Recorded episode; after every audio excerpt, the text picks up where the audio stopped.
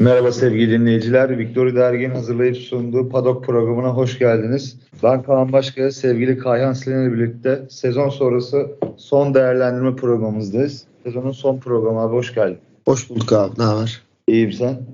İyidir. Sezon bittikten sonra sezonun genel olarak enlerini ve değerlendirmesini yapalım dedik seninle bir. 2021'e kıyasla sıkıcı bir sezon geçirdik tabii bir önceki sezona göre. Verstappen'in ve Red Bull'un büyük ağırlığının dominant olduğu bir sezon oldu. Bazı yarışlarda hayal kırıklıklarımız oldu. Hem takım bazında hem sürücü bazında. Sezonun geneline baktığımızda aslında 22 yarışın çoğunun sıkıcı geçtiğini söylesek yanlış olmaz, yanılmış olmayız. Sezon içinde sürücüler e, gelecek seneki koltuklarını garanti etme, gelecek sene oturacağı koltukları belirleme çabasındaydı. Bunun yanı sıra çok büyük sürprizler yaşadık aynı zamanda da.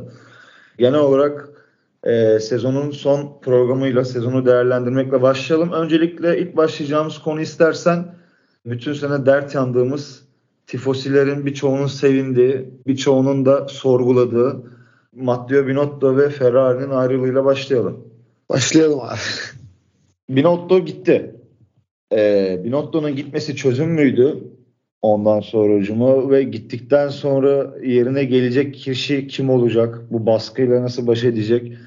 Veya gitmesiyle birlikte bu sene yaşanılan problemler çözülecek mi seneye? Yaşanmayacak mı? Abi şöyle söyleyeyim. Yani şimdi bu e, Binotto'nun gitmesi çözüm müydü? Bence çözümdü. Ama şimdi ikinci kısma sonra geleceğim. Abi yani Mattia Binotto bu arada mühendislik konusunda İyi. çok başarılı bir isim. Yani bu zaten geçmiş yıllardan beri belli. Ta Schumacher döneminden beri Ferrari'de. 95 yılından ee, itibaren yanılmıyorsam. Evet. Yani yaptıkları da çok hatta yani hafiften hani o konulara çok girmeyelim şu an konumuz değil.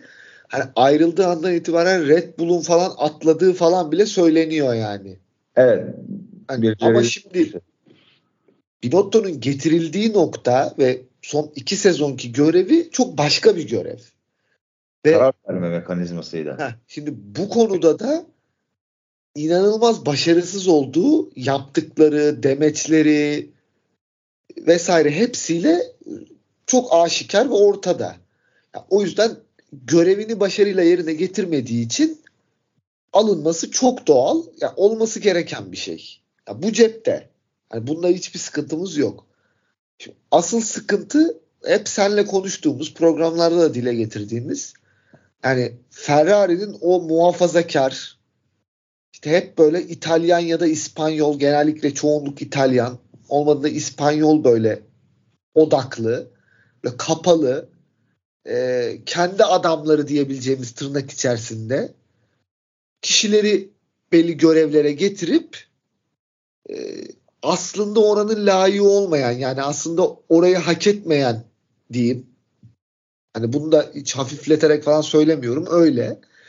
Ee, insanları göreve getirdiği için yaşanılan problemler bundan. Ha, mesela atıyorum ismi geçtiği için söylüyorum. Geçti bu arada Ross Brown'un. Ee, abi Ross Brown verip, anahtarı verip çıksınlar. Abi Ross Brown gelsin anahtarı ver. Ferrari şampiyonluğu hayırlı olsun ya bir iki seneye. Yani net, sö- net, net söylüyorum yani. Ferrari'nin bir iki seneye şampiyonluğu hayırlı olsun. Ha Vassör gelirse bence çok bir şey değişmez. Aynı şeyler devam eder. Ya Frederick Vasseur gelirse yani evet şöyle çok büyük bir fark yaratacak bir teknik patron mu? Ee, bilmiyorum ama şöyle bir şey var tabii ki de yani Frederick Vasseur Alfa Romeo'nun e, takım patronu abi ve şimdi şöyle bir şey var. Biz nasıl pilotlar anlamında hani şampiyon olacak otomobili sürmek e, aday olacak otomobili sürerken e, başka bir hissiyat. Hani orada orada o, o arabayı sürmek başka bir hissiyat diyorsak bence şampiyonla oynayacak takımın patronu olmak da başka bir hissiyat. Yani yeri gelecek o kararları o kararları vermek e, orta seviyede bulunduğunuz bulunurkenki e, kararları vermek kadar kolay olmayacak.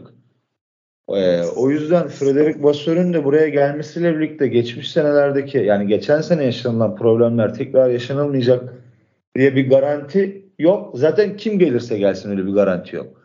Ancak şöyle bir şey var abi. Yani ben bak sezon içinde çok e, kızgındım ben de. Yani Binotto'ya e, kafayı yedirdi. Ya bence kesin gitmeli diyordum. Şimdi gittikten sonra da ya acaba doğru mu oldu? İçeride başka teknik bir departmana yönlendirilebilir miydi diyecektim ama takım patronundan tekrar teknik departmana yönlendirilecek bir durum da yoktu ortada. İşte Ferrari'nin başkanı John Elkan'la araların açıldığı söyleniyor falan. Abi Binotto'nun ee, şurada çok büyük bir saçmalığı oldu. Abi demeçler çok saçmaydı bir noktada benim her zaman gördüm. Yani yapılan hatanın e, hata olarak görülmemesi ve hata olarak görülmemesine rağmen Ferrari'nin yani şunu bak şunu altını çizelim bir kere. Ferrari sezonun ikinci yarısı başlayana kadar en, en hızlı iki araçtan biriydi. Zaman zaman Red Bull hızlı oluyordu, zaman zaman Ferrari. İkinci yarı ile birlikte Red Bull net olarak bir üstünlük sağladı. Yani onunla ilgili kimsenin bir derdi yok. Ama ilk yarıda sergilenen performansa baktığında da abi şampiyonluk için oynayabilecek bir aracın varken bulunduğun konuma bir bak istersen. Ve bunun akabininde hiçbir hata yapılmıyormuş gibi demeç verdiğin zaman ya şey falan diyorduk biz işte yani biz geçsek daha yönetiriz. Nasıl yani hata yapmadık. İşte sallıyorum e, Leclerc'in mesela Monaco'daki hani ilk iki sıra Ferrari iken galibiyeti kaçırması. Ferrari olarak Leclerc özelinde de söylüyorum. İşte e, Leclerc'in mesela İngiltere'de işte alınmayıp birincilikten ki o an o ana kadar Leclerc'in ciddi bir şampiyonluk şansı vardı. Evet Verstappen'in gerisindeydi ama hatırlamıyorsam 30 30 puan falan 40 puan barajlarındaydı o fark. Ve orada mesela Leclerc'e yarışı kaybettirmeleri. İşte sene içinde mesela birçok takım radyosunda Sainz'in takım emrini e, dinlemeyerek kendi kafasına göre sürüp ve bunların birçoğunda da haklı çıkması. Sainz'in dediğinin e, daha doğru strateji olması. Ki mesela Monaco buna örnekti. Şu an aklıma gelmiyor ama bunu en az 3 tane 4 tane daha örneği verebilirim. Yani sezon içindeki yarışlara bakarsak. Hatırlıyorum net olarak. Abi yani bu durumda diyorsun ki pit duvarı ne iş yapıyor? E, pit duvarının strateji ekibinin başına bakıyorsun. Inek Rueda e, strateji ekibinin başı. Abi strateji dediğin yani Monaco işte Macaristan'da mesela ne kadar tempomuz eksik deseler de ben hiç katılmıyorum. Löküler kart lastiğe geçene kadar yarışın lideriydi. Hard lastiğe geçtikten sonra bitti. İşte e, Amerika'da mı oldu yan, yanlış hatırlamıyorsam Brezilya'da mı oldu? E, pite, şeyde sıralama turlarında yağmur lastiğiyle çıkartmaları. Evet, Brezilya. Yani gibi gibi bunun gibi birçok kez sayabileceğimiz. İşte mesela Binot da gittikten sonra şey gelecek diyorlar. Laurent Mekiz gelecek diyorlar. Abi Laurent Mekiz hiç gelmesin ya. Hiç gelmesin yani. Hani Binot'tan önce belki onu gönderirdim. Abi şimdi şöyle burada başta ya bu arada şey konusunda haklısın. Binotto'yu başka bir departman veya mühendisle alırsan ama bu artık olmaz. Çünkü adam bir numaraya yükselmiş. Evet evet olmaz zaten. Onunla ilgili bir numaradaki adamı tekrar aşağı alamazsın. Şimdi bak abi Ferrari'nin dayanıklılık problemlerini de işin içine katarsak abi neredeyse sezon başından itibaren sıfır sorunla getirdiği yarış sayısı 4-5 falandır. Evet evet. Yani bu inanılmaz az bir rakam bu arada. Yani özellikle şampiyonluğa oynayan hani Ferrari sezon başındaki ve özellikle sezon arasına kadar yaz arasına kadar olan bölümde net bir şampiyonluk favorisi demeyeceğim ama iki favorisinden biri olduğu için konuşuyorum. Evet ikinci yarıda işler çok değişti ama ilk yarı için net biçimde bu böyleydi. Puan farkı 30 olsa da bir şey değişmedi bu arada. Öyleydi. Çünkü o dönem için 30 puan hiçbir şey değildi. Evet. Yani 30 puan bir yarıştır abi. Bir yarış Verstappen'in yarış dışı kalmasına bakar. Leclerc'in kazanmasına bakar yani. Ee, şöyle bir durum var. Şimdi Laurent Mekiz işte ya da Ferrari'nin içindeki başka bir abi Arriva Bene bile diyorlar ya. Evet Arriva Bene bile diyorlar doğru. Ya kardeşim niye gönderdin ya? Aynı aynı gün Juventus CEO'luğundan ayrıldı bu arada. Ee, yani, Binotto'nun ayrıldığı gün, istifa ettiği gün Arriva Bene de görevden alındı. Ya şimdi şöyle bir olay var. Öncelikle en favori isim, en çok konuşulan isim Vassör olduğu için Vassör'le ilgili bir yorum yapacağım. Hem Frederick Vasseur yalnız biraz değişik bir tercih. Hani aslında hani Ferrari'nin içinde değil şu anda. Ee, hani dışarıdan birisi olarak kabul edilebilir. Dışarıdan birisi olarak adı geçen iki kişiden biri. Yani Ross Brown ne kadar gerçekçi bilmiyorum. Hani bir iki do- iyi kaynak yazdı Ross Brown'a ama hani bilmiyorum. Çok ufak bir iki yerde Jantot bile okudum. Jantot'un olacağını hiç zannetmiyorum bu arada. Ben zannetmiyorum ya. Yani Ross Brown'un çok düşük bir ihtimal görüyorum. Ben de Ferrari o kadar doğru bir iş yapamaz Ross Brown'u getirecek kadar. Rose Brown'un artık ben takım yöneticisi olacağını sanmıyorum. Daha Bence doğru. doğru yani şey olur ya o, ona çok karşı değilim de Ferrari onu beceremez. Abi şimdi Binotto ile alakalı söylediklerin o demeçler kısmı çok doğru. Bir de abi herkesin göz ardı ettiği bir konu var. Binotto bir şeyi kendince haklı olabilir bunda. Ama bir şeyi çok yanlış yönetti abi. Pilot seçimi, birinci, ikinci pilot seçimi. Evet abi. Lökler Sainz olayı. Yani abi bu evet. çok bariz net bir biçimde belli. Binotto'nun kafasındaki adam Carlos Sainz. Yani çok bariz belli bu. Ben öyle olduğunu düşünmüyorum. Abi yani. ben çok net, çok net bak. Bak bunu seninle var ya sabaha kadar tartışırım. Bak hani öyle olduğunu düşünmüyorum. Belki öyledir falan demiyorum. Niye peki 99 sence? bile demiyorum bak buna. %100. Niye peki sence? Abi bak verdiği tüm kararlardan, yaptığı tüm demeçlerden. Ha bu arada bunu demem şey demek değil. Lökleri takımda istemiyor gibi bir şey demiyorum ben. O öyle algılanmasın. Hani, Aa Lökleri istemiyor. Sainz birinci şey işte Sainz olsun arkasında başka birisi olsun değil. Abi Sainz'ı daha çok tutuyor kesinlikle yani. Ben öyle olduğunu düşünmüyorum. Ben aynı ama zaten eşit yaklaşım sergilemesi hadi belki sezonun bir noktasına kadar okey ama bir noktasından sonra ya şöyle Ferrari hata yapmasaydı e, Verstappen yine şampiyon olur muydu? Olurdu. Ama şöyle kesinlikle bir şey var. Kesinlikle olurdu abi kesinlikle. Hayır, hayır, şu var ya bunlar tabii ki de hep varsayım ama yani bu varsayımları da yapmadan geçemezsin. Eğer olmasaydı üzerine. Abi Ferrari eğer hatasız bir e, sezon geçirseydi ya da minimal hatalar yapsaydı daha doğrusu Leclerc muhtemelen yaz arasına falan lider girecekti. Ve yaz arasından sonra Red Bull'un ve Verstappen'in bu kadar rahat, bu kadar işte hata yapma lüksü olduğunu bile bile bu özgüvenle sürme hali yine olur muydu? Olabilirdi. Ama hadi bunun var olduğunu sayalım yine. Var olduğunu sayalım. Yani Leclerc muhtemelen Verstappen'in sezonu işte 50-40 puan falan gerisinde bitirecekti çok rahat bir şekilde.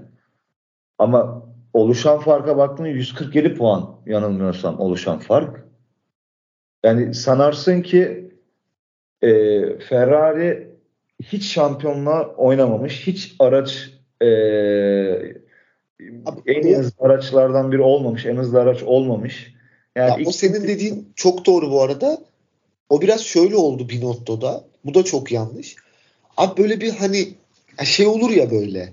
Hani daha hayatta da hani mesela böyle işler kötü gider. Ya abi kötü zaten ya falan dersin. Hani böyle hiç şey yapmazsın. Hani evet. ger- gerçekleri görmezsin falan. Abi öyle bir şey oldu. Yani mesela çok güzel bir örnek verdim bir yarıştan. Macaristan'dan mesela. Abi hardı takana kadar yarışın lideri, yarış öncesi yarışın net favorisi Ferrari. Evet. Yarış içerisinde de favori. Abi bitince artık böyle hani o camiada diyeyim Ferrari'de işte kendi içinde de taraftarlarda da diğer insanlarda da Formula 1'i tüm takip edenlerde de hani böyle bir dalga geçme konusu olduğu için Ferrari hani artık Binotto'nun da ağzına şey yapıştı böyle. Bizim tempomuz iyi değildi zaten. Bunu evet. gö- gören herkes de şey diyor. Abi Ferrari yavaşmış herhalde ya. Ya da bak Ferrari'nin temposu iyi değilmiş falan. Abi Gelişim, yok öyle bir şey. Gelişim anlamında ama Red Bull ayak uyduramazlar. Yok. Bunu kabul edebiliriz. Ona, onu kesinlikle kabul ediyoruz. Ya bu o, o çok bariz şey. bir şey zaten. O da bir noktanın sorumluluğu. Yani gelişimde de Red Bull ayak uyduramadı. Yani, o, o çok bariz ama hani böyle o gör özür dilerim böldüm. Sene başında Red Bull'un çok fazla bütçe harcaması oldu. Sene sonuna doğru avantajlı olacağız dedi. Abi sene sonuna doğru daha da fark açıldı ve sene sonunda yaptığı açıklama işte hareket edemiyoruz çünkü bütçemiz yok. Sınırı aşamıyoruz. ya hangi ya hangi söylediğim bir tanesi birbirini tutmuyor ya. Yani o Sainz Leclerc konusunu bitirmedim. Çok kısa bir şey daha söyleyeceğim. Abi yani Ferrari her zaman bir pilota ağırlık veren genel olarak yani ezelinden beri böyle oldu. Yani bu Niki Lauda döneminden tut işte Alesiler işte vesaire Schumacher'ler Alonso'lar vesaire vesaire Vettel'ler falan filan diye hep böyle gitti yani. Ve Ferrari'nin kafasındaki isim taraftarın da muhtemelen başkanın da vesaire her Charles Leclerc abi. Evet evet Leclerc ama zaten yani şöyle abi Leclerc buraya zaten ilk geldiğinde geleceğin e, geleceği de planlar yapılan kişiydi üzerine. E, Sainz geldikten sonra ama bir şey söyleyeceğim. Hadi diyelim senin dediğin gibi olsun. Hani eşit vesaire olsun. Abi Binotto hiç öyle davranmadı. Yani Binotto her açıklamasında bu arada bir açıklama yapmasına da gerek yok.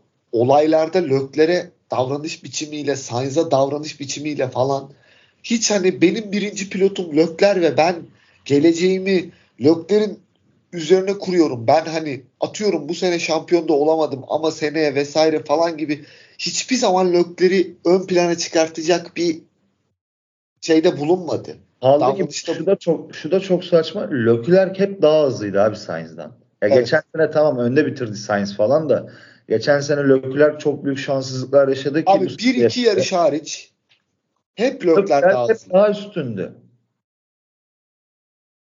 Bir iki yarış hariç hep böyleydi. Yani abi olayın sonucuna da gelirsek Ferrari yine kendi içerisinden birini getirecekse ve oradaki işte Rueda, Mekis vesaire vesaire hani bunlar da değişmeyecekse hani Kesinlikle. orada gerçekten yapıyı değiştirip ya, tabii ki abi içeride İtalyan birisi de olabilir bir iki pozisyonda departmanda.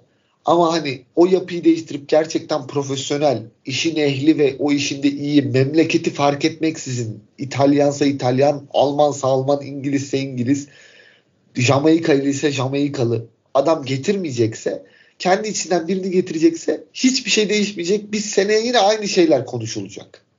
Seneye yine Binotto'ya değil Meki ise başka birine vesaire aynı şeyleri söyleyeceğiz. Abi Laurent Mekiz ne olur gelmesin. Yani ne olur gelmesin. Ama abi bence hani Laurent Mekiz olmayacak. Bana Vasör olacak gibi geliyor. Vasör olursa Leclerc için iyi olabilir. E tabi onların tabi özel bir durumu var, ilişkileri var. Yani çok iyi araları. E, zaten biraz onunla da ilgili olduğu söyleniyor. Evet evet Ferrari ee, Ferrari kendi içinde de yani hani patrondan John Elkann'dan tutalım e, Stella'nın CEO'suna kadar onlar Leclerc'e biraz daha yakınlar. Yani hatta şey haberleri bile var.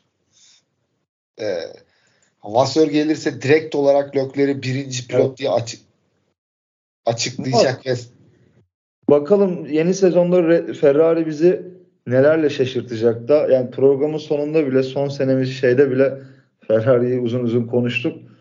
Hayırlısı olması dileğiyle. Bakalım. Ee, umarım seneye daha rekabetçi olacakları bir e, durumda görürüz onları.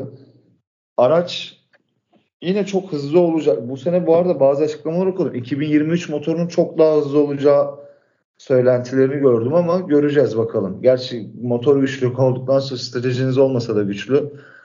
ee, görüyorsunuz bu sene mesela neler olduğunu. Ferrari'nin örnek olarak geçen sene yaptığı gibi. Abi artık e, sezonun hani bizim değerlendirirken e, kıstas olarak aldığımız enler kısmına gelelim. E, buralarda konuşacağımız başka isimler var. E, tüm takımları ve pilotları tek tek değerlendirmek çok fazla uzun süre alacağı için böyle bir liste yapmaya karar verdik. E, sezonun en başarılı sürücüsüyle başlayalım direkt. Yani bunu zaten aslında çok da fazla konuşacak bir şey yok. E, çoğu kişiye göre Max Verstappen yani şampiyon oldu 146 puanla ve baktığında 15 yarış kazandı. O yüzden e, bunu net olarak Verstappen olduğunu söyleyebiliriz. Benim için e, ben Verstappen'in bu performansını zaten hani e, tasdiklemeye gerek yok. En iyi sürücü olduğunu gösteriyor. Ama araçlara göre değerlendirirsek benim için e, Verstappen'i dışarıda bırakıyorum şampiyon olarak ama geri kalanlarda en iyi isim ben George Russell. E, George Russell'ı söyleyeceğim. Abi ben de biraz bu, bu olaya şey gözüyle bakıyorum. Yani tabii ki burada Verstappen'i küçümsemek değil olay. Rekoru kırdı. Bir sezonda en fazla yarış kazanan pilot. Ee, gerçekten domine etti yani. Ee, müthiş bir sezon geçirdi. O yüzden tabii ki bu arada kağıt üzerinde de en başarılı isim Max Verstappen. Yani o yüzden bir şey diyemem. Ama ben de George Russell diyeceğim abi. Ve benim için de yani total tüm sezonda araçla yani araç performans olarak baktığımızda hatta diyecekler ki abi araç performans diyorsun adamın aracı çok iyi kaç tane yarış kazandı ve 145 puan 147 puan farklı şampiyon oldu. Ama ben de George Russell diyeceğim ya. Ben, ben benim için sezonun en başarılı ismi George Russell. Yani inanılmaz bir istikrar. İki yarışta sendeledi sadece. Singapur ve Japonya'ydı yanılmıyorsam sendeledi yarışlar. Onun dışında ilk Grand Prix'de galibiyetini aldı ve Brezilya hafta sonunu yani şöyle söyleyeyim. Brezilya hafta sonunu net kazandı abi. Maksimum puan aldı her şeyden ve net kazandı. Yani ben ayrıca bir şey daha söyleyeceğim. Bence istikrar konusunda asıl Evet, evet, evet. istikrar konusunda da zaten istikrarı zaten geçtik. Bütün sene hep bahsettiğimiz bir durumda istikrar. Ben orayı geçtim. Onun dışında ilk Grand Prix galibiyetini alması, ilk yarış galibiyeti ve bu yarış galibiyetini alırken o hafta sonu domine etti yani. yani tamam çok büyük bir farklarla domine etmedi. Sallıyorum bir Belçika Verstappen gibi değil. Ama zaten aracın da el verdiği kadar bak, e, performans olarak baktığımız zaman çok net bir galibiyetti abi. Sürüş olarak da. Yani ben genel istikrarı e, bu arada tabii ki şey de çok önemli. Yani Mercedes'teki durumu karşısında Hamilton gibi inanılmaz bir tecrübeye karşı Evet. Mağlup etti sonuç olarak sezonu sezonunda. Evet. Hani o yüzden ben kesinlikle benim için George Russell sezonun en başarılı ismi George evet, Russell. Evet, kesinlikle. Evet kağıt üzerinde tabii ki Max Verstappen ama benim için ben George Russell diyeceğim yani. A- aynı aynı kanaatteyiz. Aynı kanaatteyiz. Yani Russell'ın bu arada dördüncü bitirdiğini sezonu unutmayalım ve o dördüncü bitirdiği yerden hiç düşmedi. Yani sezonun ortasına geldiğimizde son Mercedes Red Bull'a Ferrari ile Red Bull'a değil de Ferrari ile aynı tempo yakın bile değilken George Russell hala öndeydi. Orta sıra takımıyken neredeyse. O yüzden bence de George Russell e, benim için de en başarılı sürücü kağıt üstünde olmasa da. E, en başarılı takım abi ben e, yine kağıt üstünde Red Bull e, yaptıklarına baktığımızda yani buna Red Bull olarak hani Verstappen'inki kadar e, şey yapmayabilirim. Red Bull daha benim için hani o tahtta daha sağlam oturuyor. Red Bull'u kesinlikle söylerim. Ama yanında söylemek istediğim diğer bir takım da Mercedes abi kesinlikle. Ya çünkü ben sezon içi gelişimlere baktığımızda ben bu kadar fazla gelişen bir takım e, daha önce izlediğim sezonlarda hiç hatırlamıyorum.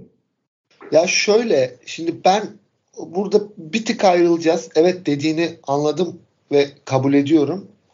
Ama sonuç olarak hani başarı dediğimiz şey, şeyde e, sadece gelişim değil çünkü sezonun başında çok kötülerdi. Bu da onlara yazar. Hani e, o şekilde bakılacaksa.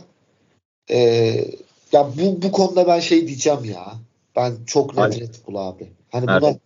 hem başarılı hem de performans araç performans olarak da net bir başarı olarak. Evet. Yok Red Bull zaten hiç lafım yok. Ee, mesela şu, gerek e, yeri geldiğinde gerek politik olmaları da gerçi son yarışlara doğru biraz patladılar ama yani tüm senenin geneline baktığımızda Red Bull çok baskındı. Yani bir numara net olarak Red Bull. Ama Mercedes'i de e, yabana atmak istemiyorum çünkü sene içinde gösterdikleri gelişim daha önce hiç eşi beşi e, eşi benzeri görülmemiş bir gelişimdi. Tabii tabii ben senin demek istediğini anladım. Doğru haklısın. Ben sadece hani genel olarak e, kesinlikle şey diyorum ya. Red Bull. Sezonun en başarılı takımı Red Bull. İd, iddiamı da kazandırdılar sağ olsunlar. Evet. o yüzden. Ve seneye de şampiyonluk için çok ciddi adaylar bence. En az Ferrari ve Red Bull kadar aday olacaklar bence. Kesinlikle abi. Kesinlikle. gümbür gümbür geliyorlar bence kesinlikle. Bence de. Ee, en kötü en kötü demeyelim de en büyük hayal kırıklığı diyelim sürücüler basın, bazında. Abi benim e, net olarak hani herkesin bence çoğu kişinin cevabı olacaktır. Daniel Ricardo. Abi Unutmuş gibiydi. Ee, e, uzak ara ya.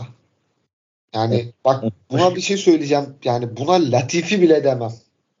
Ee, evet. Ya Ricardo'yu daha önceki performanslarını bildiğimiz için şu an Abi- bu, bu konuma bakıyoruz. Unutmuş gibiydi yani resmen. Yani abi bir şey söyleyeceğim. Yani şurada tek tek yarışları hatırlasak. Yani şimdi tabii ki çok uzun süreceği için saymayacağız ama abi 10 yarış falan sayarız. Yani Ricardo yarışıyor muydu? Yarışmıyor muydu? Yani ne yapıyordu? Ha, belirsiz yani. Ben ben sana daha da kötüsünü söyleyeyim mi peki? Ama tüm sezon olarak söylemeyeceğim bunu o yüzden. 6. yarıştan itibaren son iki yarışa kadar da Valtteri Bottas'ı al. O periyodu. Evet. Bu arada bu da doğru. Yani Bottas da hani Alfa Romeo tüm puanlarını ilk 6 yarışta bir de son 2 yarışta mı ne aldı abi? şeyden Ortalıkta son iki yarıştan yoklar. önce aldı ya. Meksika ve yarış- Brezilya'da aldı. Ya bir periyotta yoklar. Yaklaşık bir 10 yarışlık bir periyotta hiç yoklar. Hiç yoklar. Ha, bu arada bir şey söyleyeceğim abi. Ne olursa olsun ne olursa olsun ben hayal kırıklığına Hamilton'ı da koyarım. Ee, ben koymam. Bunlar Aslında- kadar büyük değil ama ben koyarım abi. Abi de atarım ama koymam çünkü Lewis Hamilton'ın e, hani ilk başta biz de acaba e, ben birazcık şey olduğuna inanmıyordum, düşünmüyordum. Sezon ilk yarısını çok fazla deney yaparak, test yaparak araç üzerinde harcadığını söyleniyordu ve ben birazcık buna ilk başta inanmamıştım. Ama sezonun ikinci yarısındaki performansını gördükten sonra e, yani ik- kesinlikle zaten ikna oldum gibi bir laf kullanmak istemiyorum ama onu çok net olarak göstermiş oldu. Yani e, sezonun ilk yarısında başka bir Hamilton vardı. ikinci yarısında yani mesela George Russell önde bitirdi ama sezonun ikinci yarısında Hamilton'ın George Russell'a çok net bir üstünlüğü var. Çok net. ya tamam ama ben genel olarak şöyle bakıyorum. Hani sonuçta abi Hamilton'ın eee e, son mesela son yarıştaki yarış dışı kalma Abu Dhabi hariç kalırsak diğer ondan önceki son 3 yarışta ikinci bitirdi hepsinde. Evet. E, Okey ama yani mesela Russell'dan 35 puan fark yemesi, hiç yarış kazanamaması e, falan olarak ha, tabii ki bu arada şeyim Ricardo cevabım. Cevabım net Ricardo. Ha, bu arada Ricardo'ya şunu da ekleyebiliriz. Norris'in yaptıklarını görünce Ricardo zaten hani Evet. daha da olay ortaya çıkıyor. Hamilton'da 3. sırada olarak ekleyebiliriz Bottas'la beraber ama cevabım kesinlikle uzak ara Ricardo ya. Hani bence Ee, yanına ben- yaklaşabilen biri yok Ricardo'nun hayal kırıklığı konusunda. Ben, ben sana bir isim daha ekleyeyim mi abi? Ricardo'nun yanına ekleyemezsin ama ikinci sıraya belki de. Kim? Tahmin ediyorsun sen de. Tahmin ettiğim kişiyi mi söyleyeceksin? Söyle bakalım. Schumacher mi? Evet abi. Ee, Yani yani abi ona şöyle bak, yani evet, duygusal bir bağ da var. Birazcık e, senaryo tarafı da var. Ama abi iki yarış boyunca yani ya toplasan genel olarak 22 yarışlık sezonun 4 yarışında 5 yarışında kendini gösterdi. 2 yarışına puan aldı sadece.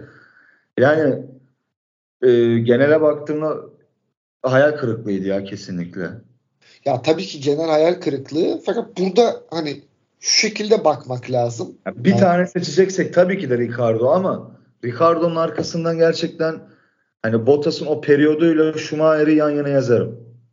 Ya ben Schumacher konusunda e- evet katıldığım yerler var sana ama çok hani net bir biçimde öyle demiyorum. Çünkü şöyle diyorum ben abi. Abi sonuçta Haas'ın performansı çok kötüydü bu sene. Yani Magnussen'e de baktığımız zaman sadece Magnussen ilk 4 yarışın 3'ünde puan aldı. O yarışlarda da Schumacher inanılmaz şanssızdı. Bak gerçekten o ilk 4 yarışta falan çok şanssızdı. Evet abi ama şunu gördük mesela sezon içinde. Yani Magnussen'in e, puan barajlarında hep savaştığını ve tamam bazı yarışlar koptu. Her yarış olmadı bu ama sezonun en azından hani 22 yarışın 10'unda 12'sinde falan Magnussen'in hep o puan barajlarını zorladığını, sonunculuk işte 10. olsun, 11. veya 8. Yani hep oralarda bir yerlerde tüm yarışlar demiyorum tekrar altın çiziyorum ama sezonun yarısında hep tırmaladı oraları. Yani Schumacher hiç oralarda bile gözüm. Evet bir iki tane şanssız yarışı var. Katılıyorum. Ama genel olarak orada olduğunu hiç göstermedi. Evet evet yok Schumacher'in de bir şey var. Ama bunun şeyini de ceremesinde koltuk bulamayarak çekti zaten ama e, yine de cevap Ricardo diyelim bitirelim ya. Cevap çok net çünkü. evet evet. Cevap çok net.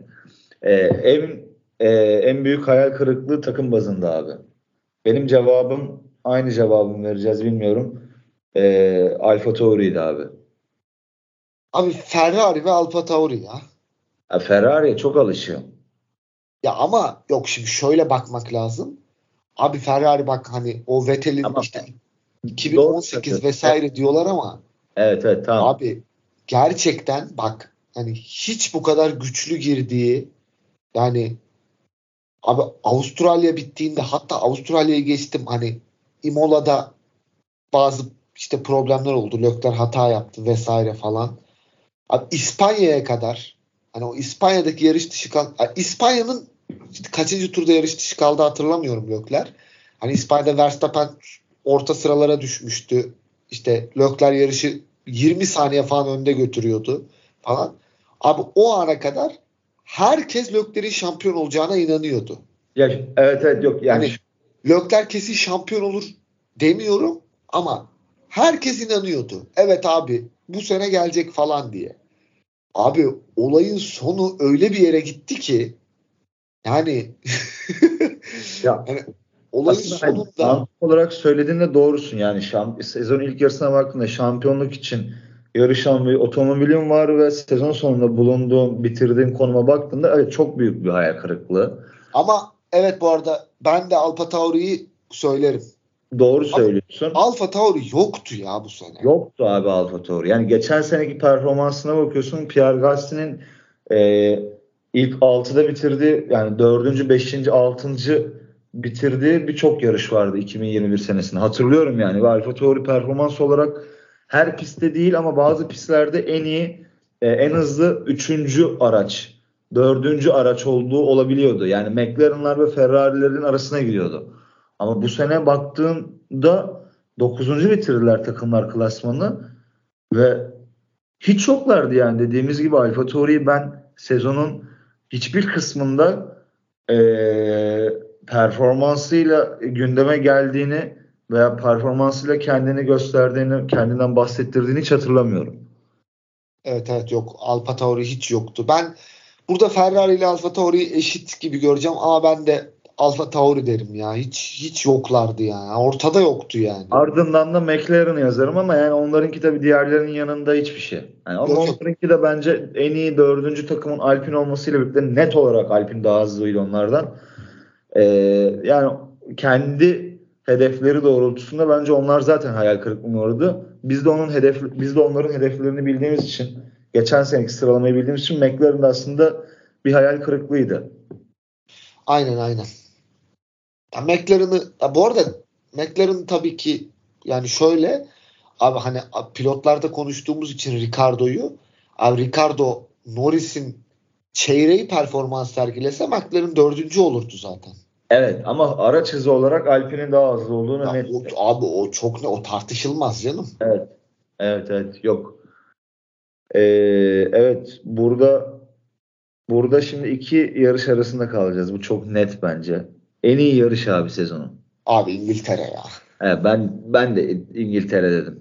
İngiltere dedim. Yani hem e, ya işte bilmiyorum Brezilya da çok değişik. Şimdi Brezilya tamam pist üstü olarak İngiltere ama pist üstü dışında da Brezilya'da mesela Red Bull gerginliği Alpin gerginliği yani birazcık da politik magazinsel tarafından bakınca ama yarış olarak baktığımızda evet e, İngiltere'ydi abi. Abi yani, İngiltere yani abi şöyle söyleyeyim yani Bu arada son sene... 10 tura kadar 15 tura kadar İngiltere'de hiçbir şey değildi. Abi yok yine başta da yine belli bir şey vardı. Ama abi yani İngiltere'nin abi o son 15 turu özellikle çok iyiydi. Çok yani iyiydi. inanılmaz bir şeydi ya. Yani Hatta en iyi aksiyon diye bir şey de sağlamam gerekirse en iyi aksiyon da yani, yani en iyi an e, o Verstappen, Verstappen, Perez, Leclerc, Hamilton'ın kapıştığı evet evet. an akıllardan silinmez kolay kolay. Abi yani en iyi yarış bence hani sen Brezilya evet benim de aklıma geldi. Hani ama abi şey çok başkaydı ya. İngiltere evet. Bu sene Sainz'in ilk galibiyeti falan. Evet. Ha, evet bu arada öyle bir hikayesi de var. İşte Ferrari'nin şeyi de var. İşte Leclerc'den alıp yarışı Sainz'a verdiler. Evet evet. Hani İngiltere bence de e, bir numaraydı. sezonun en iyi yarışı tartış bence bence tartışmasızdı abi. Tartışmasız İngiltere'ydi. İkiye Brezilya'yı yazarım İki ardından. net, iki de net Brezilya. Üç koysan geliyor Abi mu? çok zor biliyor musun? Yani hani o- onu düşünüyorum. Dedim şimdi soracaksın. Ya abi gerçekten hani o kadar çok yarışta böyle şey oldu ki ama yine de hani bir 3 koyayım desem abi bilmiyorum. Bahreyn derim biliyor musun? Evet Bahreyn ben de diyebilirim. Abi hem yani şöyle hem abi ilk yani ilk yarış olması itibariyle belki bir heyecan yaratıyordu ama abi hem Verstappen ve Leclerc'in birbirleriyle 3 tur boyunca inanılmaz kapışmaları Ben Avusturya'da diyebilirim. Spielberg. E, Leclerc. evet ama orada Ferrari çok üstündü ya. E, ama orta sıralarda da fena kapışmalar olmadı orada. Ha, evet yani biraz belki Avusturya'yı da koyabiliriz ama yani Bahreyn'in sonrası da hani ortada sonradan iki Red Bull'un da yarış dışı kalması e, Evet. o Sezon kısımlar başı- hatta o yarış dışı olana kadar Sainz'ın Verstappen'in aracında problem çıkana kadar Sainz'ın Verstappen'i kovalama kısmı falan koyarsak üçüncü sıraya da Bahreyn Bahreyn derim. Avusturya Abi çok sıkıcı yarışlar izlemişiz. Şu an onu fark ettim biliyor musun? E, şimdi şimdi şimdiki şey abi en kötü yarış ve yani buna çok çok aday var. aday var ya buna. Abi gerçekten bak En kötüsü şu an fark ettim. Bir tane Çok- seç. Çok Japonya kötü yarışlar izlemişiz. Evet Japonya'ydı ki bir de Japonya'daki yarışlar genelde çok iyi olur. Evet. Sezon en kötü yarışı bence Japonya'ydı abi. Ya zaten ya Japonya ya Singapur'da yani Japonya'ydı bence. Abi bence de Japonya'ydı. Yani ben hani Japon yani bak gerçekten söylüyorum. Mesela önümüzdeki senenin takvimine bak. Bana de ki abi en çok işte şey vadeden, en büyük heyecan vadeden 5 pistte abi Japonya'yı Suzuka'yı koyarım o 5'in içine. Tabii tabii net. Net. Hani her zaman hani belki müthiş demeyeyim ama her zaman çok iyi yarışların olduğu böyle ender pistlerden biri. Mesela hep İngiltere'de çok iyi yarışlar olur. Macaristan'da çok iyi yarışlar olur. İşte Japonya'da çok iyi yarışlar olur. Brezilya'da olur. Azerbaycan genelde çok iyi olur. Bu sene o da çok sıkıcıydı ama Ya var var. Azerbaycan var. 5-6 pist var. Abi hani Japonya var ya gözüm Çok- kanadı ya izlerken. Vakit doldurmacaydı resmen. Yani çok kötüydü. Bu arada abi ben seninle önceden de konuştuk. Abi buna Miami'yi de katacağım kesinlikle. Yani Amerikalıların Evet. gereksiz dansı dışında o, o da gereksiz bu arada. Ne Abi o? sta- startta Verstappen, Leclerc ve Sainz'ı geçti. Ondan sonra yarış boyunca hiçbir şey olmadı ya. Evet. Sen ama Amerika'ya bir ekstra tutuldun abi. Sevemedin Amerika'yı. Hayır abi bak bu- ben mesela Austin'i çok severim. Ben Miami'ye. Miami'ye tutuldum. Bu arada sana şey de söyledim. Abi Las Vegas inanılmaz bir şey olacak bak. Evet ya. Seneye onu gerçekten Ya bak- e, merakla bekliyorum. Yani kesinlikle inanılmaz bir şey olacak. Ama Miami hem pist gereği hem bu, muhtemelen bulunduğu ortamın insanların hayata bakış açısıyla ilgili hani orada insanlar parti parti parti modunda yaşadıkları için hani o yüzden yoksa ben abi Avust mesela bak Austin'de genel olarak iyi yarışlar çıkar hep. Evet. Pist de değil. çok iyidir Texas'ta. Hani Amerika'yı o bakımdan severim ama Miami şeydi gerçekten çok kötüydü ama cevabım Japonya net. Evet evet benim de Japonya net. Ee, Japonya'yı geçemez hiçbir şey. ya da Singapur yani ikisi de vur. Ee, evet burada çok fazla seçenek var. Benim ama çok netti. Ben o ilk yani sezonun en iyi geçişi ben sezonun en iyi geçişi tam o an aklıma geldi. O geçişi gördüm anda muhtemelen ben sezon sonu programında bunu söyleyeceğim dedim ve hala da fikrim sabit. Ee, Austin'de abi Sebastian Vettel'in son turda Magnussen'e yaptığı atak. Ee, benim evet. için net. O ve onu birden fazla kez yaptı. Albon'a da yaptı ama ben Magnussen'e yaptığını koyuyorum. Son turda aldı, puan aldı. Evet abi o, o çok iyiydi ama benim cevabım o değil. Benim cevabım Ocon Belçika. Hakinen Schumacher gibi olan. Evet abi o, o ikili geçiş gerçekten yani ben de o, yani o kafama senin gibi şeyi yazdım. Yani muhtemelen sezon sonunda şöyle bir şey yapacağız yaparsak kesinlikle bunu söyleyeceğim. Yani bunun üstüne kimse bir şey çıkamaz diye düşünüp abi o konu kesinlikle o geçişi. Ha bu arada abi Vettel'inki de muazzamdı. Yani o konun geçişi olma hani mesela Vettel diyene hiçbir şey demem. Ocon olmasaydı ben de kesinlikle Vettel'in geçişini söylerdim. Ama benim cevabım Ocon. Çok var aklıma gelen. Çok iyi geçişler benim var. Benim de çok var. Ama yani Vettel'inki hepsinden ayrılıyor benim için. Yani dışarıdan yaptığı atak evet lastik avantajı falan vardı ama orada aracı tutması sonuna kadar ee, o benim için yani gördüğüm anda dedim ben muhtemelen bu dedim değişmeyecekti. Aa, benim cevabım Ocon. Ha, bu arada benim de aklıma çok geliyor. Şu anda bile 3-4 tane geliyor ama hani öyle uzar gider o. Bu arada kesinlikle hani hani bunlara Ocon'unkine veya Vettel'inkine yaklaşan değil ama e, geçecek değil ama yaklaşan da çok vardır. E, Aklıma ama yine de şey var sıradan bir geçiş gibi gözüküyordu ama bence inanılmaz bir geçişti. Abi Macaristan'da Leclerc'in Russell'ı geçişi dışarıdan. Aa evet. Yani evet, o, evet. aslında dışarıdan baktığınızda kamera açısı belki o yani aslında o kamera açısı çok iyi gözüküyor. Ama baktığınızda bir tek solundan dışarıdan geçiyormuş gibi ama yani oraya uçarak gelirken dışarıdan içeriye doğru kapatması arabayı falan o da inanılmaz bir geçişti aklıma gelen. Kesinlikle. Ya bu arada az önce şeyi söyledik e, hani tabii ki geçiş olarak orada şey değil ama olay bakımından söylüyorum. Geçişim mükemmel değil. Abi Hamilton'ın İngiltere'de Leclerc ve Perez'i geçişte çok iyiydi. Evet, evet, evet, yani evet. O olay olarak ama orada tabii ki Hamilton ikisini birden şey geçmiş. Onlar kapışırken Hamilton faydalandı sadece. Evet, evet. yattı ve faydalandı. Hani o da çok iyiydi ama Ocon ve Vettel çok ayrı çok ayrı bir geçişti o ikisi. Ee, sezonun en büyük sürprizi. Abi sezonun en büyük sürprizi yani bence çok öyle bir sürpriz olmadı ama sadece şunu söyleyebilirim. Sezonun en büyük sürprizine hani gerçekten böyle düşün düşün ve hiçbir şey aklıma gelmiyor. Hani mesela geçtiğimiz sene o konu yarış kazanması gibi bir olay da yaşamadık. Ya da Ricardo'nun evet. Ya da Ricardo'nun.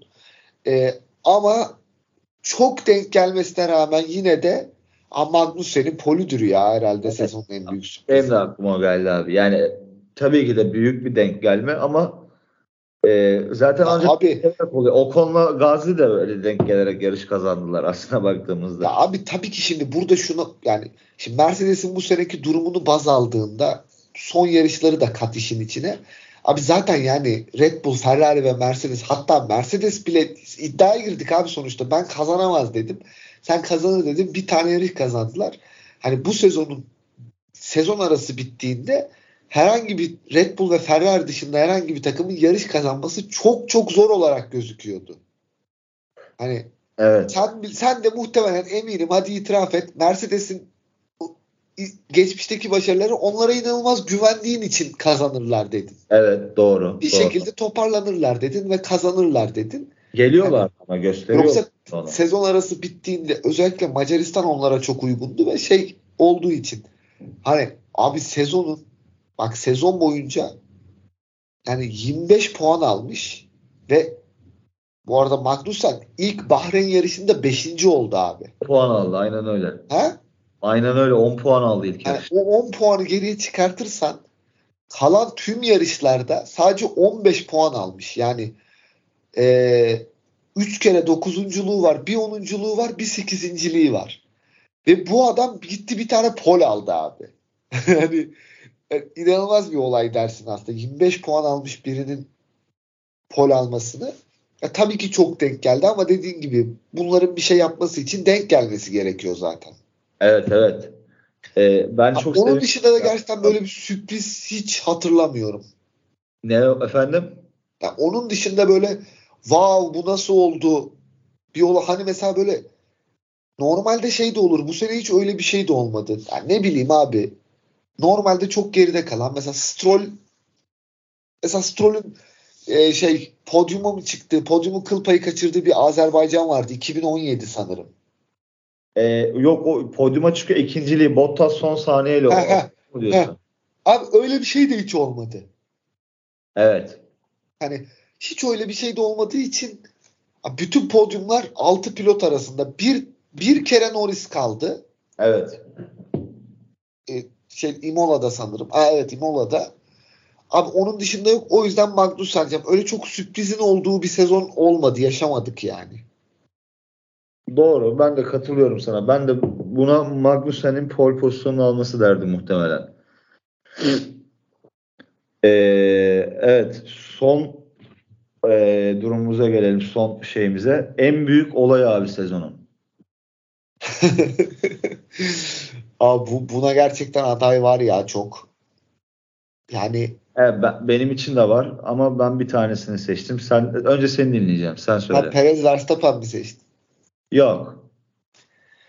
O hocam o olay değil ya. Orada halledilir o. Abi Sezon... zaten pişman oldu Perez söylediklerinden dolayı. abi sezonun en büyük olayı bence Alonso Aston Martin Piastri olayıdır ya. Evet, a- a- aynı noktadayız. Ben de onun olduğunu düşünüyorum. Ben de öyle. Yani bu bu çok net bence. Ee, Oscar Piastri Formula 1 aracına hiç binmeden sezonun en hızlı dördüncü takımını reddederek e, tarihte hiç daha önce görülmemiş, eşi benzeri görülmemiş bir karara imza attı. Bence yazdırdı. Bu, bunu yapabilen sanmıyorum tarihte var mı? Çok eskiyi bilmiyorum ama yakın tarihte yok böyle bir şey. Yok abi hiç yani ben Hani ben 98'den beri Formula 1 seyrediyorum. Yakından takip ediyorum hani Sezonun hani- haberleriyle olaylarıyla hiç hiç böyle bir şey yok. Hani 8. 9. 10. takım falan değil abi yanlış anlaşılmasın. Sezonun en hızlı 4. takımını Alpine reddetti. Ve e, bu adam daha hiç Formula 1 aracı sürmemiş bir adamdı. Evet. Ya bu arada o olay hani dediğin çok doğru. Hani Piastri'nin işte reddetmesi vesaire ama olayın genel boyutu da inanılmaz. Genel Yani- boyutu çok başka zaten işte. Ya biz bunu Koran abiyle yaptığımız programla konuşmuştuk. Kendi programımızda hani yarışları değerlendirdiğimiz programlarda hiç konuşmadık. Ha belki arada değinmişizdir. Abi yani orada Alonso, Aston Martin, Briatore işte o ona gitti, o ona bilmem ne yaptı vesaire vesaire falan hani çok acayip bir şey. Ya orada büyük kulis dönüyordu. Ya çok net. Yani vardı bir şey. Yani yoksa bir pilota gelecek sezonun en dördüncü, şey en hızlı dördüncü takımı teklif edecek. Mutlaka güvendiği bir şeyler var ki orada o takımı reddediyor. O- Onun kulisi belli ki çok önceden yapılmış Mark Webber'le e, McLaren arasında.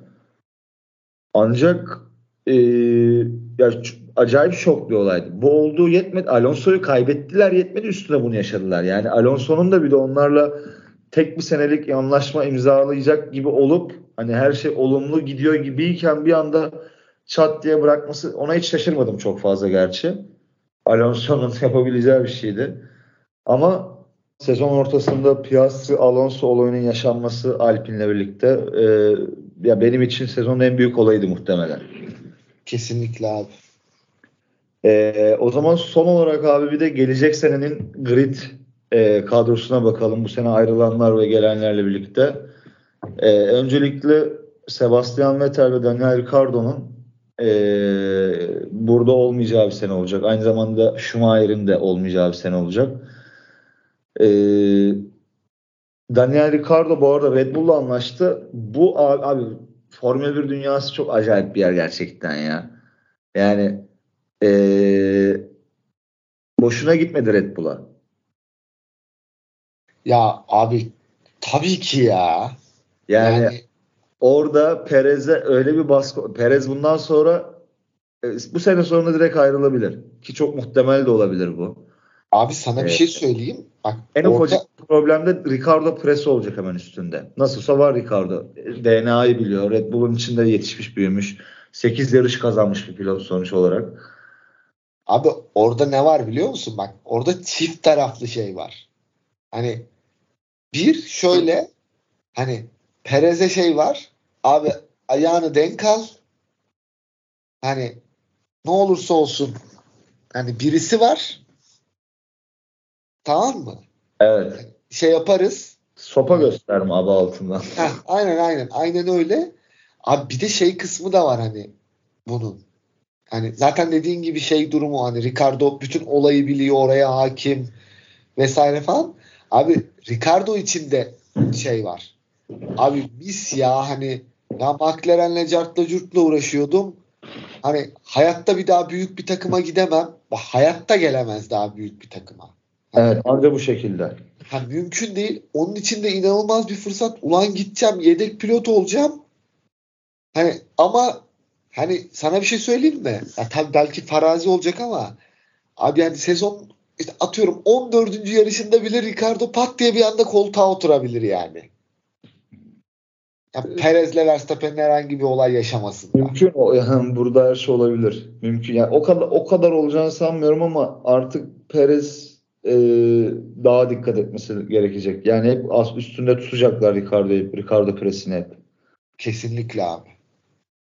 E, sezonun başka bir transferi e, kariyeri boyunca hiç anlam veremediğimiz Alonso'nun Aston Martin'e geçişi oldu abi. Aston Martin seneye bu kadar kötü olur mu bilmiyorum. E, keşke böyle olmasaydı. Ben Alpine'de devam etmesinden yanaydım ama Alpine zaten o konu 2024 sonuna kadar kontrat vererek orada hata yaptı. E, şu takım Alonso Piastri veya Alonso Gasly şeklinde ol- olabilirdi. Bence benim görüşüm. E, onlar başka bir yoldan gitmek istediler. E, bu arada sürücü kadroları hala kötü değil. Pierre Gasly Alpine için çok iyi bir seçenek. Olabilecek en iyi pilotu aldılar. Ki ben bu sene hemen olmasa da 1-2 sene içinde o konu geride bırakacağını düşünüyorum. Bu sene olmasa da seneye bence Gasly otomobile alıştıktan sonra o konudan daha hızlı bir pilot olduğunu düşünüyorum ben. Geride bırakacak bence.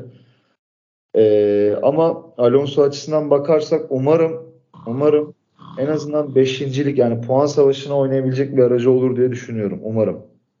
Ya abi yani hani birine güvenmek için geçmişte yaptığı şeylere falan bakarsın ya. Evet. Yani Aston Martin hiç güven vermiyor ya. Yani hani şundan dolayı güven vermiyor. Hani şimdi mesela Aston Martin çıkıp ya biz işte 5 sene sonra 6 sene sonra bilmem ne yapacağız şunu yapacağız bunu yapacağız dese ha derdim ki tamam ama hani Vettel gelirken de aynı muhabbetler oldu. Evet. E, sonuç ortada. Şimdi Alonso geldi. Abi biz yarış kazanmaya oynayacağız işte Alonso gelecek falan diyorlar. Ya sen yarış kazanmaya nasıl oynayacaksın abi? Senin cürmün ne yani? yani sen öndeki 3 aracı görmüyor musun? 3'ü geçtim. Alpine var, McLaren var. Ya şampiyonluğa oynayamaz da yani şu an mesela Aston Martin Şampiyonluğa demedi zaten canım. Şampiyonluk demedim. Hani ben öyle anladım pardon. Da yok, yani yarış kazanmak. Hani Alpine'den nasıl hızlı olacak abi şimdi bu araç seneye? yok abi mümkün değil öyle bir şey ya. Yani Yani iki sene Ben sonra Alonso- olması çok zor. İki Ha, sene Alonso- sonra iki sene sonra da ne? Hani dördüncü takım olması da bana çok zor geliyor iki sene sonra Aston Martin'in. Yok abi ben, ben de. Ya, ama iki sene sonrayı tabii bilemeyiz. O ayrı bir konu ama Uzun vadeli bir sözleşme imiz- istiyordu ya sözde hani. Yani e e e, yarışmak istiyor. Bol sıfırlı paralar kazanmak istedi belki de. Yani tabii ki işin bu tarafı da var ama yani ne bileyim abi şimdi en arkalarda yarışırken de görmek istemem yani Alonso'yu. Ben biliyorsun yarışçılığını da çok severim zaten. Ama hiçbir anlamı yokmuş gibi geliyor. Aston Martin sezon ikinci yarısı toparladı. Kötü değil de o kadar. Ee, ya, evet bu, evet. Bu arada aynen onu söyleyelim. Sezonun ikinci yarısında fena değildi. Yani hani tamam iyi diyemeyiz ama ya abi bir şey söyleyeceğim sana. Yani Söyle. Haas işte Haas'ı düşün. İşte Alfa Romeo'yu düşün. İşte belki alttan ben Williams'ı katmıyorum. Williams'tan hiçbir çocuk olmaz da. Hani abi tut ki bir iki basamak kendilerini yukarı attılar. Tamam mı? McLaren'la Alpine'in arasında bulacaklar kendilerini. Arasında ha, tamam. Yo, ben başka bir şey söyleyeceğim. Abi bu denklemde bu söylediğim olay ki olabilecek bir durum yani. Bir iki basamak kendini yukarı atıp 9-10. bitirim. Abi Aston Martin direkt olarak puan barajının dışında kalan bir takıma dönüşüyor bir anda. Yani Alonso Alpini bırak yani Alpini bırakmasındaki sebepleri vesaireyi falan anlıyorum. Hak da veriyorum bazı açılardan. Ona bir şey demiyorum ama yani Aston Martin çok ilginç bir tercih oldu. Bilmiyorum ben ne olur. Abi sürecek adama verin bir de şunu ya. Bir de yani Stroll var yanında. Yani Stroll e, Alonso Vettel gibi değil abi. Stroll öyle sürerse eğer üstüne falan tekerlek tekerleğe de yani onun cevabı Vettel gibi okey falan olmaz. Evet evet. Onun cevabı olmaz. Ama bu sefer Alonso için de durumlar zor. Yani onun da o bu sefer her şeyden fazla dikkat etmek zorunda. Yemin ederim babasına söyler kovdurtur onu yani. Ayağında. Anladın mı yani? yani? Orası gerçekten burası senin babanın yeri mi dediği zaman evet babamın yeri diyecek adam. Cevabı yani, olur. Orada abi bir şey söyleyeyim mi? Kesinlikle ama ufak ama büyük ama orta çaplı neyse kesinlikle bir hikaye çıkacak abi seneye oradan. Bence de. Bence bir de. hikaye yani bir şey çıkacak abi. Yani Alonso Stroll, Aston Martin, Lawrence Stroll kesin ben bir şey çıkacak ya. Çıkacak. Ee, Pierre Gasly Alpine geçti ki bu bence e, Alpine için olabilecek en iyi seçenekti. Gasly'nin de bence artık Red Bull'dan çıkma vakti gelmişti ve e, bundan sonra bence kendisine bambaşka bir yol çizecek Gasly. Alpin tam bir Fransa milli takımı oldu ya. Evet zaten çok pazarlama e, tablonlarına da çok uygunlardı. istediklerine çok uygundu ve bence Fransız anlamında en iyi pilota sahipler. Yani ben Gazi'nin o konudan daha iyi bir pilot olduğunu düşünüyorum.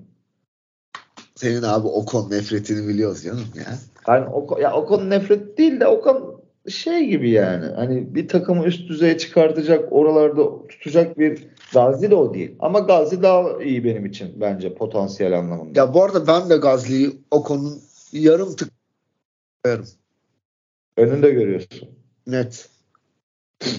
Ee, onun dışında Grid'e diğer bir veda eden isim abi e, muhtemelen bir daha hiçbir zaman görmeyeceğimiz e, görmemeyi umduğumuz yani bu konuda nazik olamayacağım ama hayır söyleme ama ama ama gridde ziyaretçi olarak bayrak sallama olur yani hani bayrak sallamaya falan gelebilir e, Latifi Reis senin deyiminle e, yolu açık olsun Latifi'nin. Abi kral kral bizi terk etti ya. Kral kral gitti. ya abi işin şakası bir yana abi yani zaten olması hataydı. Yani bu adam iki sene nasıl F1'de yarıştı. Hani evet. abi şey olur ya böyle.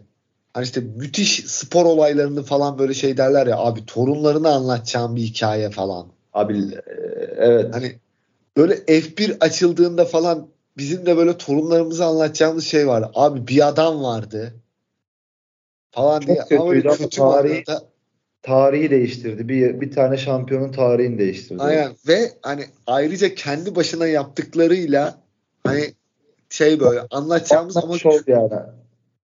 kötü manada bir şey oldu yani. One Williams, show. Williams hani hiç yalan söylemeyeceğim abi dinleyicilerimize. Çok fazla bilgiye sahip olmadığım Logan Sargent'ı evet. Hani pek de yani bir F3 ve F2 klasmanlarında çok büyük başarıları yok. Ee, 4 yarış kazanmış. 2 poli var. Bir sezon sadece 3. bitirmiş. Yani bilmiyorum. Karting'de biraz başarılı zamanlar geçirmiş. Belki oradan gelen bir potansiyel yeteneği vardır. F2'de çok fazla büyük, çok büyük potansiyel olarak görülen bir isim değil. Evet. E, Formula 2'de işte orta sıralarda zaman zaman kendini göstermiş bir, göstermiş bir isim.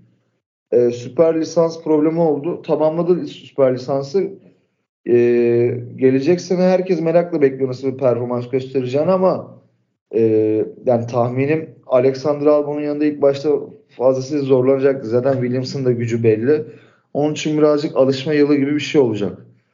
E, referans noktamız onun performansını düşünerek baz alarak referans noktası e, Albon olacak tabii ki de. Albon da zorlu bir rakip ama ilk senesinde e, yani genel olarak bir geçiş alışma yılı, araç araçlara alışma yılı olacak. Zaten Williams'ın da performansını göz önüne aldığımızda tekrar çok büyük beklentiler içinde olmamak en doğrusu diye düşünüyorum. Yani abi puan alırsa çok hani şaşırırım ya. evet. Yani evet. görüntü onu gösteriyor. Yani çocuğu şey yapmak için söylemiyorum bu arada. Evet evet kesinlikle. O profille Williams'ı birleştirince söylüyorum. Evet. Yani o profille Williams birleşince puan alması çok büyük başarı olan birisi gibi gözüküyor. Ee, diğer bir e, şeye değinmek istiyorum. Çaylak pilot sözde. E, Nick De Vries seneye Alfa Tauri için yarışacak. Abi sonunda koltuk buldu ya. Evet ben de ben e, Nick De Vries'ın eğer Alfa Tauri birazcık gelişebilirse, iddialı bir araç verebilirse e, çok fazla bir şey yani öyle hani şu an çok büyük beklentilerim yok ama F1'de kalıcı olabilecek ve e, oturduğu koltuğu hak eden pilotlardan biri olabileceğine inanıyorum ben Nick De Vries. Ben de aynı fikirdeyim seninle. E, o yüzden e, başarılı olmasını da isterim, istiyorum da yani ve seneye de merak ediyorum. E, takımı takımdaki rolü şimdi liderlik falan deniliyor. E, ne kadar doğru olacak? İlk defa bu araçları sürecek. E, ama yani Sunoda'nın iki yıllık tecrübesine de dayanaraktan biraz 50-50 demek istiyorum ama beklentilerim kendi açımdan bir tık yüksek Nick De Vries için. Yani bir şeyler yapabilmesini umuyorum, bekliyorum. Ben de abi ben ümitliyim. Ama ya tabii ki bu durum dediğin gibi kesinlikle yani Alfa Tauri'nin durumuyla alakalı. Yani Alfa Tauri hani 2022'deki gibi olursa Nick De Vries'ın da işi çok zor çünkü gerçekten evet. gerçekten çok kötü durumdaydı yani Alfa Tauri. Evet evet evet kesinlikle kesinlikle. Abi son ee, koltuğa değineceğiz. Bu işte ilk geldiği andan itibaren çok romantik romantikleştirildi. Yani normal herkes romantikleştirdi. Ben de romantikleştirdim. Ee, başarılı olsun herkes istedi. Geçen sene Mazepin'le arkadaştı, takım arkadaşı ve hani bir referans noktası olmaması belki de onun bu seneki dezavantajlarından biri oldu ama performans olarak da baktığımda yani objektif olarak yorumunu söylemem gerekir. Bence kötü bir pilot değil Schumacher. Ee, potansiyel olarak şu ana kadar gösterdiği potansiyel olarak hani Formula 1 gridinde orta seviye araçlarda, orta seviye takımlardaki bir pilot olabilecek izlenimi veriyor. Gelişiyor çünkü sene içinde baktığımız süreçte de ama e, yani bu seneki performans üzerine değerlendirirsek genel potansiyelin dışında e, hak etmedi. Yani soy ismi belki bir sezon daha direnmesine sebep olabilirdi. Ama e, abi yoktu orada. Yani çok bekledik. Ben de bekledim. Gerçekten istedik ama o performansı gösteremedi ya. Gösteremedi yani. Gerçekten. Abi şöyle söyleyeyim. Söylediğin her şeye katılarak sadece bir şey ekleyerek söyleyeceğim. Ee, ben de kötü bir pilot olduğunu düşünmüyorum Mick Schumacher'in. Ee, orta seviye bir takımda da iş yapabileceğini düşünüyorum. Yani geliş mesela 2-3 mesela aynı bu 2022 sezonunun aynı takımların aynı performansıyla 2025'te olduğunu varsayalım. Ricardo yerine McLaren'e koş. Olabilir evet. Abi Norris 122 puan mı topladı? mesela. Abi Schumacher'de 95 puan toplardı anladın mı? Yani atıyorum 100 puan toplardı mesela yani. Ya, şu abi şöyle yani bunu hiçbir zaman bilemeyiz. Ya evet. Tabii ki bilemeyiz ama abi Hani orta, evet, orta musun? seviye aynen orta seviye takımda hani mesela Norris'in arkasında olabilecek bir potansiyel gösterdi mi bana? Hani ben potansiyelini ama hani bu seneki performans ciddi hayal kırıklığıydı. Abi bence konu o değil. Abi konu soyadının getirdiği büyük baskı tabii. Baskıyla birlikte şu var abi. Kendisinin düşüncesini ya da kafa yapısını bilmiyorum. Bununla alakalı yani öyle çıkıp da tabii ki ben babamın başarılarını tekrar etmek istiyorum falan. Tabii ki diyecek abi. Adam babası F1 tarihinin en büyük ismi yani. yani ona bir şey demiyorum ama ya bunu söylemesi de çok doğal. Çünkü onun babası yani sonuçta. Ama şöyle bir olay var. Abi genel kanı, tavır yani hepimizin yaptığı tavır. Abi onun orta seviyede olmasını hiç kimse kabullenmeyecek anladın mı? Yani o soyadının getirdiği baskıyla birlikte ondan beklenen hep neydi? Abi gerçekçi olalım abi. Ferrari Yetenek, şampiyon yetenekleri Ferrari'ye gidip şampiyon olması abi. Hani beklenen şey o. Çünkü soyadının getirdiği otomatik bir baskı var. Abi yani, büyük sporcuların e, çocukları olma yani bu kadar büyük sporcuların çocukları olmak çok ciddi sıkıntı ya. LeBron'un oğlu falan da düşünemiyorum. Maradona'nın oğlu falan. Zaten tabii, tabii. bence en iyi şey uğraşmamaları o sporla. Yani Belki de. inanılmaz bir baskı var. Yani adam abi tabii ki babasının yanına yaklaşabilecek bir yetenekte değil Mick Schumacher. Bu onun da suçu değil. Babasının çok yetenekli olmasıyla alakalı bir durum. Babasının çok iyi bir pilot olmasıyla alakalı bir durum ama hani bir de babam böyle sıradan o çok iyi pilottu falan da değil abi. Bir numara yani. Anladın mı? Ha, kağıt üzerinde başarı olarak Hamilton'ın arkasında kalmış olabilir ama tartışmasız hani ikon olarak bir numara Formula 1 tamam. Evet ikon olarak bir numara aynen öyle. Evet. Tamam mı? Şimdi abi bu adamın oğlusun. E, Ferrari Akademisi'nden çıkıyorsun. E, biraz da tabii soyadının ve şeyi Ferrari'nin ittirmesiyle koltuk buluyorsun Haas'ta. Ama tabii ki şey kısmına katılıyorum. Hani hayal kırıklığı yap oldu yani. Hani evet tamam ben de kabul ediyorum. Ben de söyledim. 2-3 yarışta gerçekten şanssızdı. Ee, çok iyi yerlerde bitir yani çok iyiden kastım podyum modyum değil ama hani Haas standartında çok iyi yerlerde bitirebileceği 2-3 yarışta büyük şanssızlıklar yaşayıp yarış dışı vesaire kaldı ya da dışarıda kaldı. Ama e, dediğim gibi asıl konu soyadının getirdiği baskıyla birlikte onu hiçbir zaman hani o, onu hiçbir zaman bir takım abi şu Schumacher'ı alalım da orta seviye bir takım olsun şey, pilotumuz olsun gibi evet. görmeyecek ya da Formula 1 camiası da onu hiçbir zaman öyle görmeyecek. Her çocuğun kendi düşüncesini bilmiyorum. Onu başta da söyledim. Dışarıda bırakıyorum. Ama e, durum böyle yani. Bence baskı o soyadındaki baskı acayip. Evet yerine de diğer bir vatandaşına bıraktı Alman. Nico Hülkenberg. Hülkenberg evet. ve Magnussen de iyi bir ikili oldu. Abi biliyorsun önceki Şimdi Magnussen ikimiz birlikte Gunter Baba'ya demiş. yani enteresan bir ikili oldu ya. Hani Haas'ın da yani benim biraz karşı olduğum bir ikili oldu. Ya, istikrarı var Hülkenberg'in istikrarlı Yok ben şu manada diyorum. Ben Hülkenberg Hülkenberg'e karşıyım ya da Magnussen'e karşıyım açısından değil.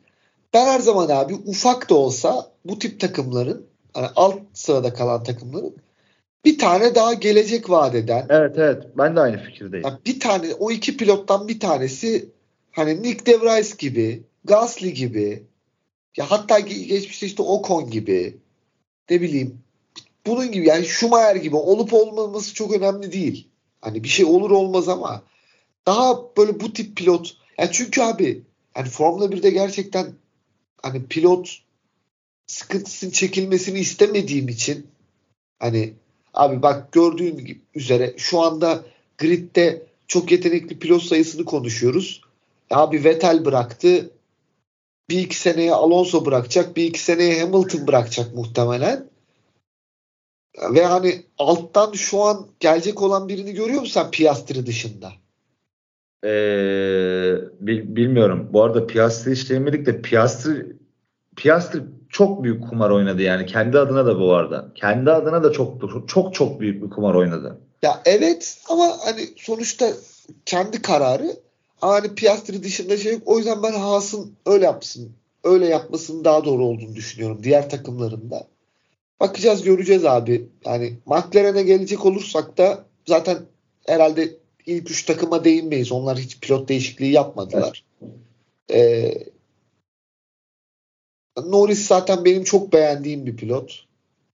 Yani, Norris'in net gerisinde kalacak zaten de yani aslında ilk sene onun için alışma olacak ama ne kadar geride kalacak ve birazcık en azından alışmaya başladıktan sonra ne kadar geride kalacak nasıl bir performans ya abi bilmiyorum ee, gerçekten yetenekli bir pilot Oscar Piastri. Ee, abi burada bak burada ne önemli biliyor musun? Senle sezon, sezon boyunca konuştuğumuz bir konu var ya hani McLaren bazı yarışlarda orada bazı yarışlarda hiç yok. Evet. Şimdi Norris'in başarısı şu. Norris'in başarısı buradan geliyor. Abi Norris McLaren'in pistte olduğu yarışlar var ya. Hani evet. evet bugün varlardı dediğimiz. Bunların hepsinde taşın suyuna kadar sıktı ve çıkardı abi. Evet evet hani evet öyle. Hiç sektirmedi bunları. Hani mesela aa McLaren bugün iyi. Bak McLaren bugün 5. 6. olabilir işte 7. olacak dediğimiz yarışların 2-3 tanesi de falan hiç yarış dışı kalmadı. Hep evet. oradan çıkarttı. Aldı, alacağını aldı. Ha, McLaren'in olmadığı yarışlarda da hiç ortada gözükmediği yarışlarda da araya bir iki dokuzunculuk onunculuk sıkıştırdı bir iki puan. Gerisinde de olmadı işte ya yarış dışı kaldı ya işte 12 13 vesaire bitirdi. Şimdi Piastri için tabii ki daha yeni geldiği için Norris'e göre daha tecrübesiz olduğu için bence Norris kadar da yetenekli olmadığı için en azından şu anda şu an için konuşuyorum. İleride ne olur bilmeyiz 3-5 sene sonra. Eğer McLaren'in performansı aynı şekilde devam edecekse hani yine bazı yerlerde olup bazı yerlerde hiç olmayacaklarsa o oldukları yarışlar çok büyük önem kazanacak Piastri için. Oralarda onun da taşın suyunu çıkartıp bir şeyler kazanması, bir şeyler kanıtlaması gerekecek. Ee, ama tabii araçların performansıyla da çok alakalı. Bakıp göreceğiz. Benim seneye en çok merak ettiğim sürücü Oscar Piastri şu an. Kesinlikle. Yok gerçekten. Abi takım, yani takım kendi, pilot kendi... olarak yani ilk yarış bekleyeceğim Aston Martin abi. Ee, tabii ki ben Ferrari taraftarı olduğum için tifosi olduğu tabii ki Ferrari ama hani onu hariç tutuyorum. Evet evet ama ben bir pilotun kendi adına bu kadar baskı yarattığını ve bu kadar büyük baskıyla beklentiyle bir takımın komple planlarını değiştirdi. Bir takımı yüzüstü bıraktı. E, yok yani böyle bir olay. Ben merak ediyorum gerçekten ne çıkacak ya Oscar Piastri'den.